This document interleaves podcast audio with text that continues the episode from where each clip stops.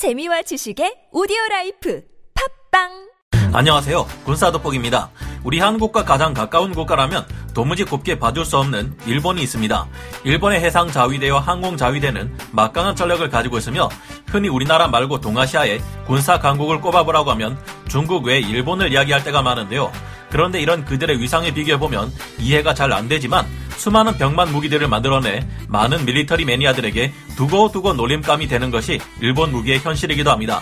일본이 과거에 벌였던 일들이나 독도를 일본 땅이라 우겨대며 역사를 왜곡하는 태도를 끊임없이 보이는 점, 칠광구를 독점하기 위해 벌이는 교활한 행동 등을 보면 아무리 우리 한국의 소중한 동맹인 미국과 동맹 관계인 일본이라지만 이런 국가와 어떻게 협력할 수 있을까 하는 의문이 듭니다.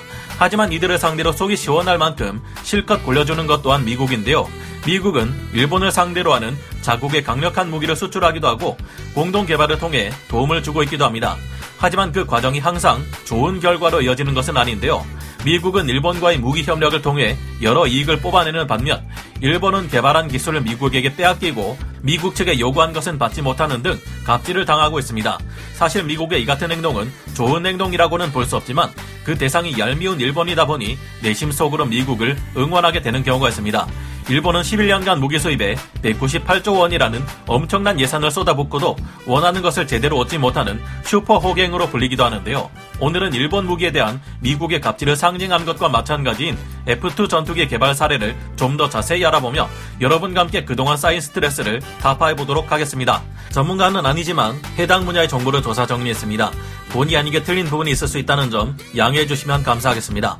성능은 그럭저럭이지만 비싸도 너무 비싼 F2 전투기 F-22A 랩터는 아직까지도 세계 최강의 5세대 스텔스 전투기로 도입 비용과 유지 보수 비용이 너무 비싸 천조국이라 불리는 미국마저 현재 180세대밖에 운용하지 않는 고가의 전투기입니다. 그런데 일본에는 이 F-22A 랩터보다 3천만 달러 정도밖에 가격 차이가 나지 않는 굉장한 고가의 전투기가 있습니다. 일본이 미국과의 공동 개발을 통해 만들어낸 이 전투기는 얼마 전 정비 후 점검 비행을 실시하던 중 활주로 에서 이륙하다 말고 추락해버리는 어이없는 사고를 일으키기도 했는데요. 게다가 연료를 기름 먹는 하마 수준으로 퍼먹는 단점도 있습니다. 일본의 항공 자위대가 99대를 보유 중인 이 전투기는 2020년 9월에 갑자기 날개에 균열이 발견되며 한 달 동안이나 비행 금지 조치가 내려지기도 했는데요. 미국과 함께 무기를 개발할 때 이런 식으로 프로젝트를 진행하면 절대 안 된다 하는 모범 사례를 남긴 오늘의 주인공은 일본 항공 자위대의 F2 전투기입니다. 놀랍게도 F2 전투기는 저렴한 가격에도 강력한 성능을 발휘하는 F-16 블록 40형 전투기를 기반으로 만들어졌습니다. F2 전투기의 성능은 결과적으로 그리 흠잡을 만한 곳이 없지만 가격에 있어 치명적인 결함이 있다고 밖에 볼 수 없는데요.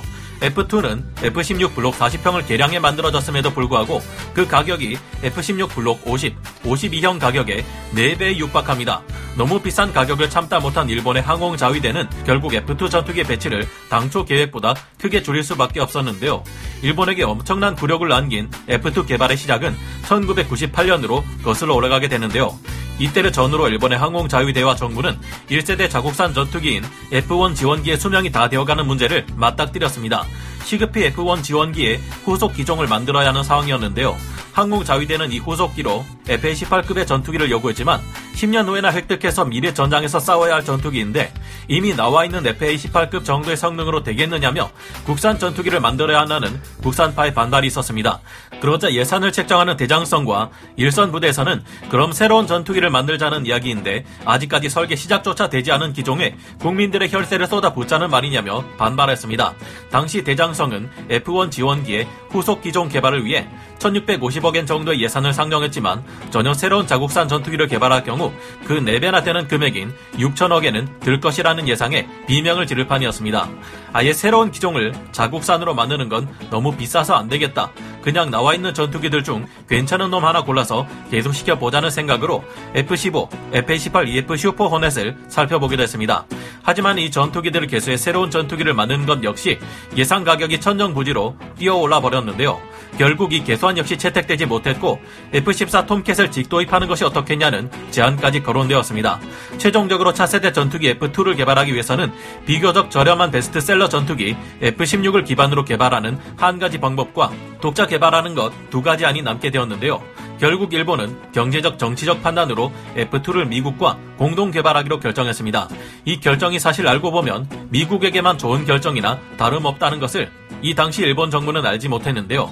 일본으로서는 자타공인 세계 최고의 군사력을 가진 미국과 공동 개발을 진행하는 것은 여러모로 얻을 것이 많은 훌륭한 결정이라 생각한 것으로 보입니다.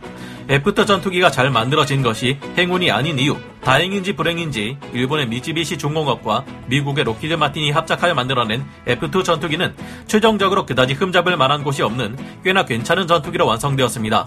F2 전투기는 모체라 할 수 있는 F16과 비교했을 때 25% 가까이 넓어진 동체 및 주날개 면적으로 인해 비행 성능이 향상되었으며 전자 장비 또한 당시의 최신형 F16에 비해 더욱 고성능을 가진 장비나 일본 자체의 전자 장비가 탑재되었습니다. 특히 F2는 타소 섬유 복합재를 사용하는 일체 성형 기술을 전투기에 처음으로 적용시켜 화제가 되었는데요. 이는 날개 외피를 만들 때 여러 장의 금속판을 이어 만드는 것이 아니라 하나의 복합 소재로 만드는 것입니다. 이 같은 방식은 조립의 편의성 및 정비성에 있어 매우 장점을 가지고 있으며 외피 여러 장을 입기 위해 추가로 볼트를 박을 필요가 없기 때문에 경비 절감 효과도 있었습니다. 미국은 훗날 이 기술을 F-22A 랩터에 적용했는데 울퉁불퉁한 볼트들이 없기에 레이더 반사 면적을 낮춰 스텔스성을 발휘하는데 큰 도움이 되었습니다. 그 밖에도 F2는 파일런을 두 곳에 추가 탑재할 수 있어 무장의 폭 또한 넓힐 수 있었는데요. 또한 세계 최초로 능동형 전자주사식 위상배열 레이더 AESA 레이더인 JAPG-1 레이더를 탑재하기도 했습니다. 거창한 명성에 비해 탐지 거리가 70km밖에 되지 않았지만 개발 당시 항공 자위대의 주력 대공 미사일은 단거리 공대공 미사일인 AIM-7 스패로우였다는 점을 감안할 경우 나쁘지 않은 선택이었습니다. 또한 동체 일부분에는 복합 소재와 함께 전파 흡수제를 사용해 레이더 반사 면적을 줄일 수 있었는데요. 물론 이렇게 한다고 해서 스텔스 전투기들만큼 RCS 수치를 낮출 수는 없었지만 그래도 F-16에 비해 상대적으로 적의 레이더에 탐지될 확률을 낮추고 적의 레이더의 방해 전파를 사용해 교란시키는 ECM 장비 효과를 높이는데 어느 정도 일조하는 것으로 알려졌습니다. F2는 대한 미사일을 4발까지 한 번에 탑재할 수 있는 전 세계에서 몇 안 되는 막강한 무장력을 갖춘 전투기가 되었는데요. 여기까지 보면 F2의 개발은 상당히 성공적인 것 같지만 일본을 괴롭히는 미국의 갑질이 슬슬 시작됩니다. F2 전투기의 개발 분담률은 일본 60%, 미국 40%로 책정되었습니다. 여기까지 보면 그래도 일본이 뭔가 더 많이 챙겨가는 것 같지만 뭐든지 계약을 할 때는 약관을 잘 봐야 하죠. 1989년 미국의 부시 정부는 F2 전투기의 모체인 F16 전투기의 소스 코드를 일본에 공유하는 것을 제안하는 반면 일본은 미국이 원하는 모든 기술을 넘겨야 한다는 특별 성명을 내놓습니다. 뒤늦게 뒤통수를 세게 후려 맞았다고 느낀 일본 내부에서는 불평등 조약이라며 이에 격렬하게 반대했지만 미 의회에서는 이들의 의견 따윈 가볍게 무시하고 한술 더 떠서 대일 기술 이전 안건에 F-16 전투기 엔진 기술 공여 제한을 명시한 수정안을 포함하여 가결했습니다. 즉 F-16의 소스 코드는 물론 엔진 기술도 못 준다. 대신 일본 너희는 F2를 개발하면서 얻게 된 기술을 모조리 빠짐없이 우리에게 넘겨야 한다는 것이었습니다. 하지만 공동 개발 확정안이 계속 지연되고 일본의 불만이 너무 커지자 부시 대통령은 수정안에 대한 거부권을 발동해 F-16의 엔진인 F-110 엔진 제조 기술만큼은 일본에 넘겨주기로 했습니다. 하지만 끝내 컴퓨터 소프트웨어를 이용해 전투기의 비행을 제어하는 비행 제어 기술 fly by wire와 미션 컴퓨터 소스 코드는 넘겨주지 않았는데요. 일본 입장에서는 다행히 이때 자국산 훈련기인 T2를 개조한 T2CCV를 이용해 독자적으로 fly by wire와 미션 컴퓨터를 개발해 F2 전투기에 적용할 수 있었습니다. 일본에서는 F2를 개발하면서 F16에 비해 넓어진 동체와 두 곳에 더 추가된 pylon 무장 장착대를 설치하는 방법, 그리고 이를 큰 무게 증가 없이 달성하기 위해 복합 소재를 이용해 통째로 찍어내는 일체 성형 기술의 주날개 등 여러 가지 확장 기술을 개발해냈습니다. 하지만 알고 보면 사실 이 같은 일은 전부 일본에서 했고 미국은 큰 노력 없이 이 많은 기술들을 고스란히 가져갈 수 있었습니다. F-110 엔진 기술만을 넘긴 채 말이죠. 미국이 가져간 일체 성형 기술, blended wing body 기술은 F-22 스텔스 전투기는 물론 보잉 787의 주 날개도 사용되었으며 F2 이후 생산되는 민항기나 전투기를 포함한 거의 모든 항공기들은 복합 소재를 이용한 주날개 일체 성형 방식을 채택하게 되었습니다. 일본은 귀하디 귀한 미국의 전투기 엔진 기술을 얻을 수 있었고 이를 바탕으로 F3 XF9-1 엔진을 개발할 수 있게 되었습니다. 하지만 종합적으로 F2의 개발 과정을 평가해보자면 사실상 실패나 다름없는 것으로 여겨지는데요. F2 전투기는 자체 레이더라든가 항전 장비 개발이라든가 넉넉한 대한미사일 탑재량 등 일본의 특성에 맞춘 요구 사양은 갖췄지만 국산 전투기를 염원하던 이들이 바라던 완벽한 국산화를 실현하는 데는 실패했습니다. 생산 물량 또한 원래 141대 계획에서 94대로 끝나버리며 가격이 너무 비싸져 버렸는데 그 가격이 무려 F-15K보다 300억 원 가량 더 비싸며 가장 비싼 스텔스 전투기인 F-22A보다 고작 200억 원 정도 저렴할 정도입니다.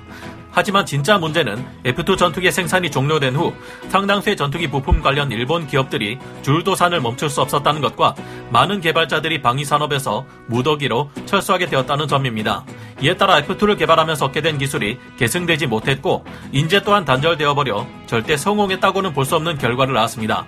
하지만 일본 측에서는 무조건 미국을 탓하기도 애매한 것이 사실상 미국의 도움이 없었을 경우 일본은 자신만의 힘으로 F2 전투기를 만들 수 없었을 것이라는 분석이 이후 나왔기 때문인데요. 이에 비하면 미국의 도움을 받기는 해도 동체를 우리 한국이 직접 설계하고 엔진 이외의 수많은 부분을 독자적으로 만들어낸 KF-21의 성과는 눈부신 성과라 할 수 있으며 일본 입장에서는 정말 배가 아플 만한 일이기도 한 것 같습니다. 게다가 2011년 3월 11일 이렇게 미국의 노예로 전락한 일본이 고생고생하며 만들어낸 F2 전투기들 중 18개의 F2B 전투기가 고철이 되어버리는 사태마저 발생합니다. 동일본 대지진으로 인한 쓰나미가 F2B 전투기들의 주둔 기지에 몰려오면서 F2B 전투기 다수가 짜디짠 바닷물에 휩쓸려 버린 것인데요. 그냥 민물이라고 해도 전투기 내부는 온갖 전자장비로 채워져 있어 복구하는 것이 너무나 어려운데 염분이 잔뜩 들어간 바닷물이 끼얹어졌으니 이 전투기들의 생명은 끝났다고 봐야겠죠. 하지만 2천억 원의 검사비에 2조 원의 피눈물 나는 수리비를 들여 결국 13기를 수리해 재배치했다고 합니다. 하지만 일본 무기에 대한 미국의 갑질은 여기서 끝나지 않습니다. 일본이 미국으로부터 도입하는 다양한 전투 플랫폼들은 갈수록 천정부지로 치솟는 유지 보수 비용을 자랑하고 있고 이 때문에 일본의 자위대에서는 아주 애를 먹고 있다고 하는데요. 하지만 얼마 전 일본에게 엄청난 고가의 업그레이드 비용을 요구하는 록히드 마틴의 행보를 보면 일본에 대한 미국의 무기 갑질은 앞으로도 한동안 계속될 것으로 보입니다. 오죽하면 최근 일본에서는 이런 미국에 대항하기 위해 한국에게 도와달라고 요청하기까지 했는데요. 다음에 기회가 된다면 미국의 무기를 도입하는 일본에게 주어지는 미국의 또 다른 갑질들은 얼마나 다양한 것들이 있는지 살펴볼까 합니다. 오늘 군사 돋보기 여기서 마치고요. 다음 시간에 다시 돌아오겠습니다. 감사합니다. 영상을 재밌게 보셨다면 구독, 좋아요, 알림 설정 부탁드리겠습니다.